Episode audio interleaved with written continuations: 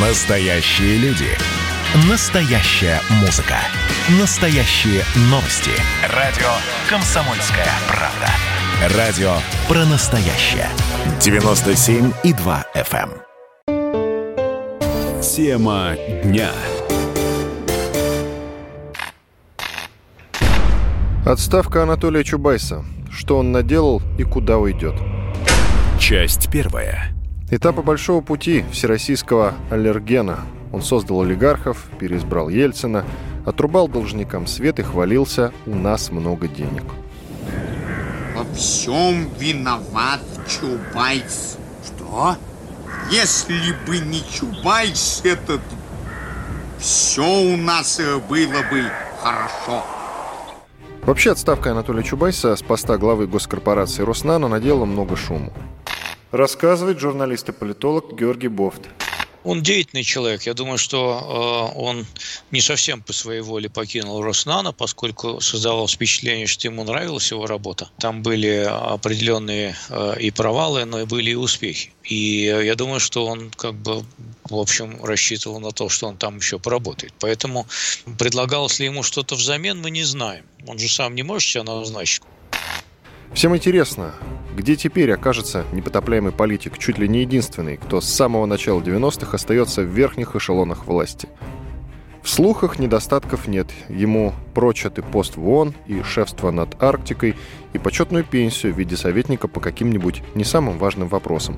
И даже полагают, что он вернется в политику, возглавив новую либеральную партию.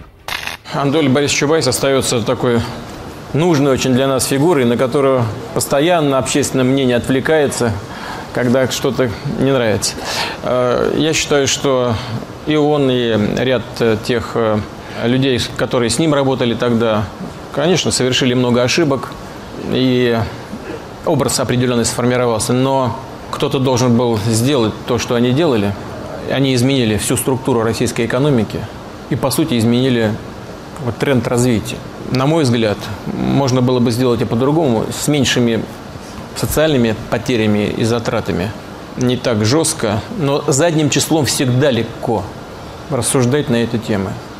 А вот когда люди идут э, впереди и, и непонятно, какой должен быть следующий шаг, будет ли он верным или ошибочным, вы знаете, нужно иметь мужество, чтобы эти шаги сделать. Впрочем, в этом году реформатору исполнилось 65 лет. Может, пришло время отдохнуть от больших дел? «Комсомольская правда» вспоминает самые яркие страницы биографии политика, которому до сих пор неравнодушны, мягко говоря, миллионы россиян. Этап первый – приватизация. Этого, наверное, Чубайсу не простят никогда. Идея была понятна – передать предприятие из госсобственности в частную. Но сделать это получилось так, что Россия всего за пару лет пережила колоссальное расслоение общества. Большинство от приватизации не получило ничего, а узкий круг предприимчивых и имевших доступ к власти людей взял под контроль огромные активы. Любопытно, что сам Чубайс, тогда вице-премьер, был противником ваучерной приватизации. Это был компромисс между правительством и Верховным Советом.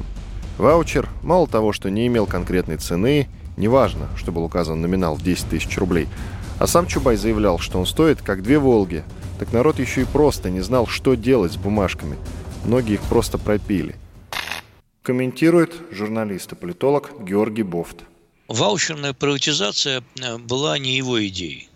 Ваучерная приватизация была э, с э, из Восточной Европы, только она проведена была по-русски, так как получилось, соответственно.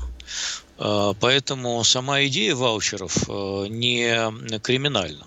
Другое дело, как их распределять и как затем э, потом, значит, управлять этим соответствующим капиталом, который был разводнен на многие миллионы акций. В общем, выяснилось, что сама по себе идея не очень работоспособна в такой стране, как Россия, применительно к ее крупным предприятиям. А, Может быть, надо было придумать какую-то другую схему. Э, И здесь я перейду ко второй части, кто виноват в приватизации, помимо людей. Э, Чубайс, конечно, несет свою ответственность, безусловно, э, вот, но просто не он один.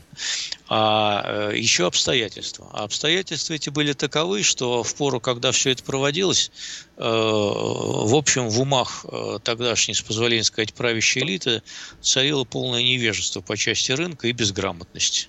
Поэтому они сделали так, как представляли, что это будет хорошо. А получилось не очень хорошо. Ну, в общем, Э, это результат того, что э, э, реформы проводились не столько злокозненно, сколько безграмотно именно. Позже Чубайс уверял, что устроить все по-другому не мог. Так и говорил. Мы не могли выбирать между честной и нечестной приватизацией. В начале 90-х у нас не было ни государства, ни правопорядка. Пришлось выбирать между бандитским коммунизмом и бандитским капитализмом. А в другом интервью признавался, что Главной целью приватизации было остановить коммунизм. Не Западу судить. Мало что понимает в этом Запад. Мы занимались не сбором денег, а уничтожением коммунизма. Это разные задачи, с разной ценой. Мало кто на Западе понимает, что такое коммунизм на самом деле. И какую цену заплатила наша страна за это. Мало кто это понимает на Западе. Что такое приватизация для нормального западного профессора? для какого-нибудь Джеффри Сакса, который пять раз менял свою позицию по этому поводу и докатился в итоге до того, что нужно отменить приватизацию и начать все заново. Для него, в соответствии с западными учебниками, это классический экономический процесс, в ходе которого оптимизируются затраты на то, чтобы в максимальной степени эффективно разместить активы, переданные государству в частные руки. А мы знали, что каждый проданный завод – это гвоздь в крышку гроба коммунистов. Дорого, дешево, бесплатно, с приплатой. Двадцатый вопрос. Двадцатый. А первый вопрос один. Каждый появившийся частный собственник в России – это необратимость. Это необратимость. Точно так же, как 1 сентября 1992 года первым выданным ваучером мы выхватили буквально из рук у красных решение об остановке приватизации в России, точно так же каждым следующим шагом мы двигались ровно в том же самом направлении. Приватизация в России до 90 1997 года вообще не была экономическим процессом. Она решала совершенно другого масштаба задачи, что мало кто понимал тогда, уж тем более на Западе. Она решала главную задачу – остановить коммунизм. Эту задачу мы решили. Этап второй. Чубайс придумал либеральную диктатуру. В чем суть? перестройку наряду с Егором Гайдаром Чубайс был наиболее воинственным реформатором, готовившим переход плановой экономики на рыночные рельсы. Еще в 90-м он писал, что не должно быть никаких извинений и колебаний по отношению к обществу в связи с возможным падением уровня жизни на первом этапе реформ. Кумиром команды Чубайса был Пиночет. Во время стажировки в Чили они уверились, что окончательный переход от социализма к капитализму возможен только насильственным путем. Какая была альтернатива? Китайский путь? Медленные экономические реформы при сохранении политической стабильности, Чубайсу это показалось неинтересным. Такие программы тоже были, но война Ельцина и Горбачева и развал Союза предопределили выбор наиболее жестокого пути. Этап третий. Чубайс похоронил правое движение, причем дважды. В чем суть? Как известно, Ельцин возложил на Чубайса вину за то, что на первых выборах в Госдуму, считавшийся фаворитом прореформенный выбор России, с треском проиграл ЛДПР Владимира Жириновского. Именно тогда стало понятно, что народ полностью разочаровался в идеалах демократов первой волны. Вторую попытку встать у руля правой коалиции Чубайс предпринял уже в нулевых с Союзом правых сил и с еще более прискорбным результатом. Какая была альтернатива? Одному Богу известно. До сих пор с Чубайсом или без него все попытки создать в России сильную правую партию оборачивались провалом. Возможно, это просто не наше. Рассказывает журналист и политолог Георгий Бофт. В политике э, имидж нужен. Вот. И просто такой человек с имиджем Чубайса в нынешней политике ну, не востребован.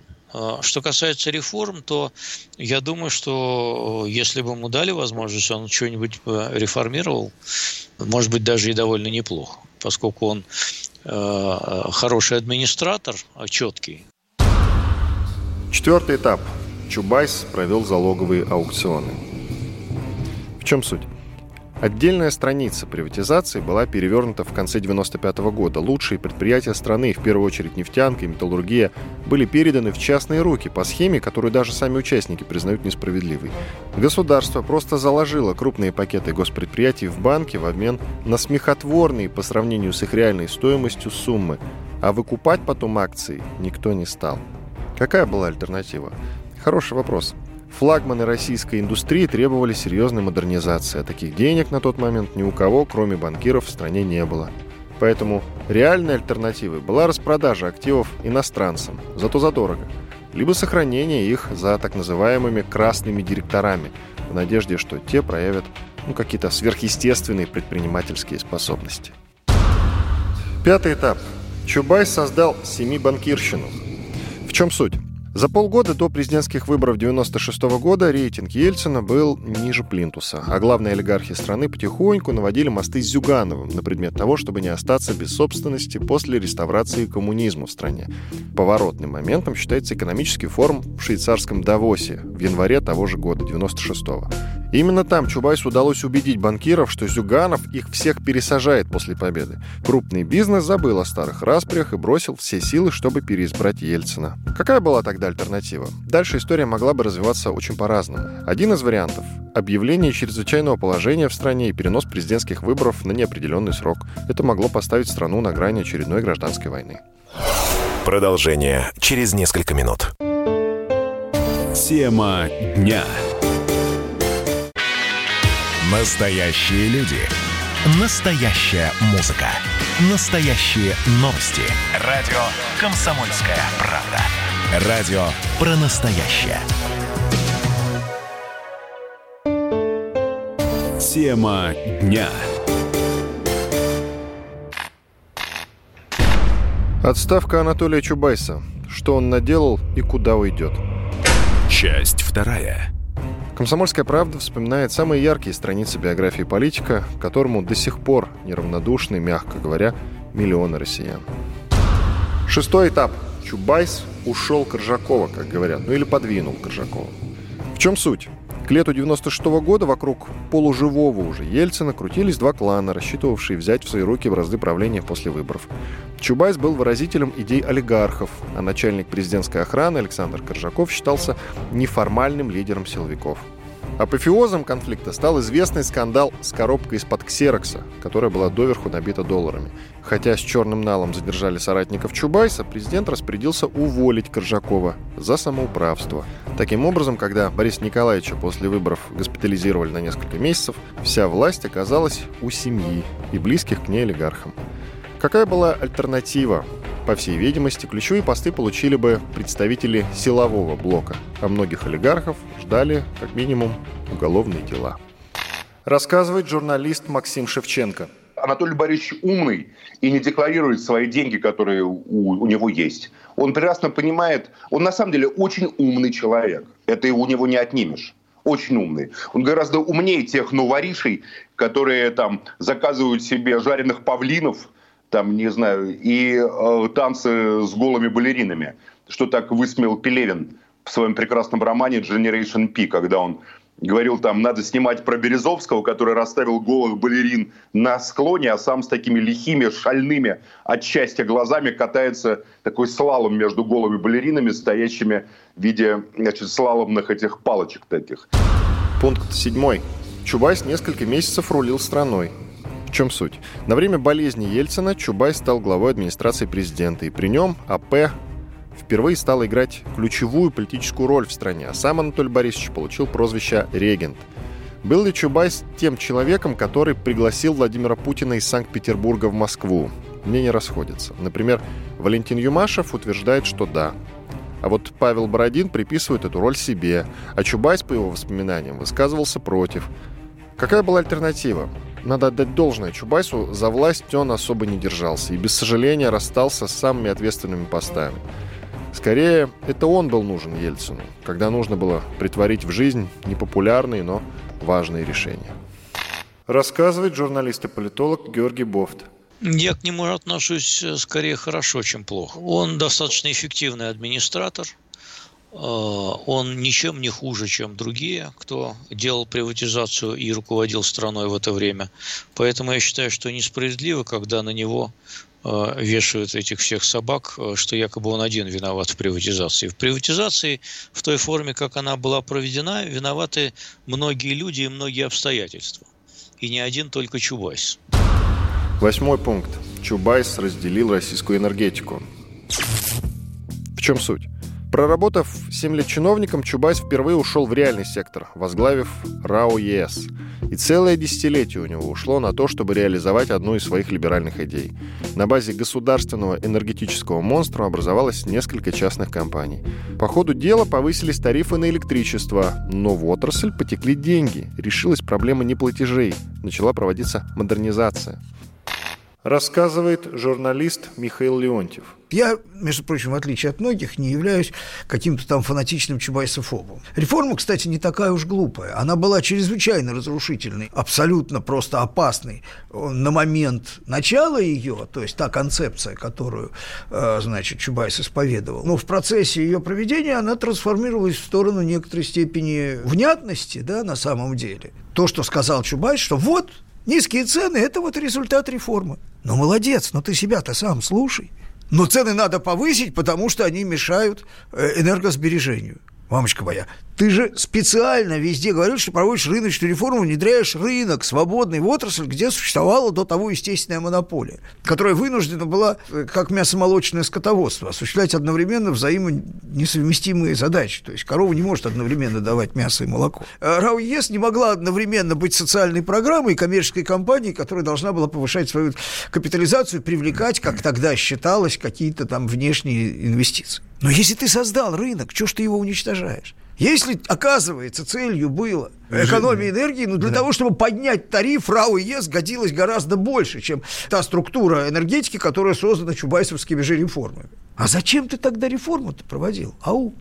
Вот меня удивило, что никто не обратил внимания на этот интересный аспект чубайсовской логики, что у него э, первое со вторым никак не клеится. Он сам себя практически аннигилировал, как числитель и знаменатель. Он не нуждается ни в каких рассказах про ваучеры и так далее. Какая была альтернатива? Как показывает практика «Газпрома» или «Роснефти», госкорпорации тоже вполне неплохо себя чувствуют в современных реалиях, так что коллапса, скорее всего, в любом бы случае не произошло. Рассказывает журналист Максим Шевченко. Анатолий Борисович Чубайс э, – человек, который не боится. Он, безусловно, храбрый человек, безусловно, умный человек, и он согласился в обмен на то, что его никто не трогает, стать таким символом не хочу называть его козлом, да, даже отпущения, потому что это оскорбительно, но он согласился стать символом. Ладно, говорит, считайте меня плохим, это не имеет значения, что говорит про меня толпа, думает Чубайс. Я себе живу, я занимаюсь там своими нанотехнологиями или приватизацией РАО ЕС – я делаю то, что хочу, делаю то, что мне нравится. На Западе ко мне относятся с огромным уважением и считают меня там правильным человеком. Поэтому то, что говорят люди, у которых нет в руках никакого рычага, или рычагов, а в России нет общественного мнения. Это не важно, кого в России любят, кого не любят. Чубайский является символом ненависти, да, его таким сделали. А что, фамилия не русская, волосы рыжие, как говорится, сам, как говорится, ни, ничего не боится, готов давать комментарии. И за его спиной прячется вся эта толпа грабителей и мошенников, которые изображают из себя российскую элиту. Чубайс вызывает уважение своей храбростью и своей наглостью. Он как это Остап Бендер, только достигший очень-очень высоких управленческих позиций. Пункт 9. Чубайс стал апостолом альтернативной энергетики. В чем суть? Последние десяток лет Чубайс возглавляет госкорпорацию «Роснано». У нас очень много денег. Поскольку мода на нанотехнологии потихоньку сошла на нет, основные усилия он сконцентрировал на создании в России солнечных и ветряных электростанций. В силу должностных обязанностей стал главным адептом концепции слезания с нефтяной иглы. Но неравный бой с могущественным нефтяным лобби пока проигрывает.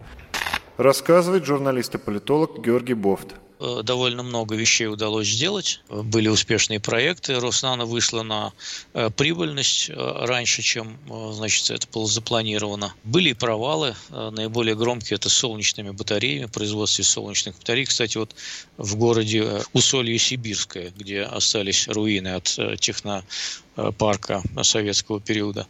Они там собирались это делать. Но китайцы опередили в производстве солнечных батарей и резко обрушили цены на мировом рынке. Так что скорее положительный, чем отрицательный результат. Я, я думаю, вот так можно оценить. Комментирует журналист Михаил Леонтьев течение достаточно длительного времени руководителем самой инновационной государственной корпорации с этой целью созданной, он ни слова не говорил про предмет своих нынешних забот. Потому что, ну, насколько я понимаю, содержательный э, рассказ, да, не, не какая-то там отчетность по количеству каких-то там пунктов, да, а содержательный рассказ о э, успехах э, Роснана, он, э, ну, не имеет места быть. Альтернативная энергетика в России все еще сильно отстает от развитых стран. Какая была альтернатива? Покажет время. Эксперты дают нефтяной эпохе еще несколько десятков лет, а значит переход на чистую энергетику в России состоится, скорее всего, уже после Чубайса, если вообще состоится. Там много всего смешного. Вот, например, в окружении Анатолия Борисовича в качестве советников, как выяснилось сегодня, работали кадровые сотрудники ЦРУ США – но смешнее то, что по возвращении в США их привлекали к суду за то, что они в нарушение законов своей страны обогащались в ходе приватизации в Российской Федерации. Им по закону внутри США запрещено было заниматься какой бы то ни было коммерческой деятельностью, но они не удержались. Коррупция, понимаешь?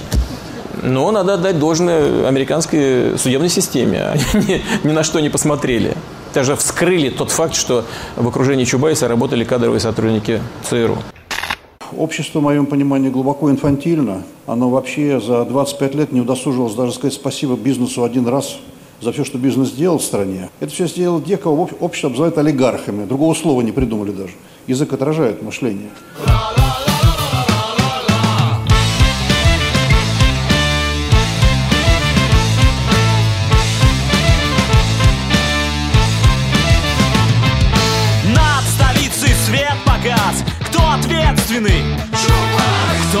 Копит и продаст.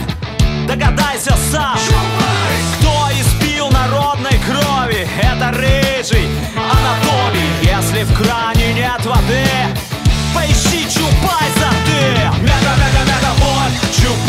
Мега-мега-мега-боль Чубайс Мега-мега-мега-боль Чубайс Мега-мега-мега-боль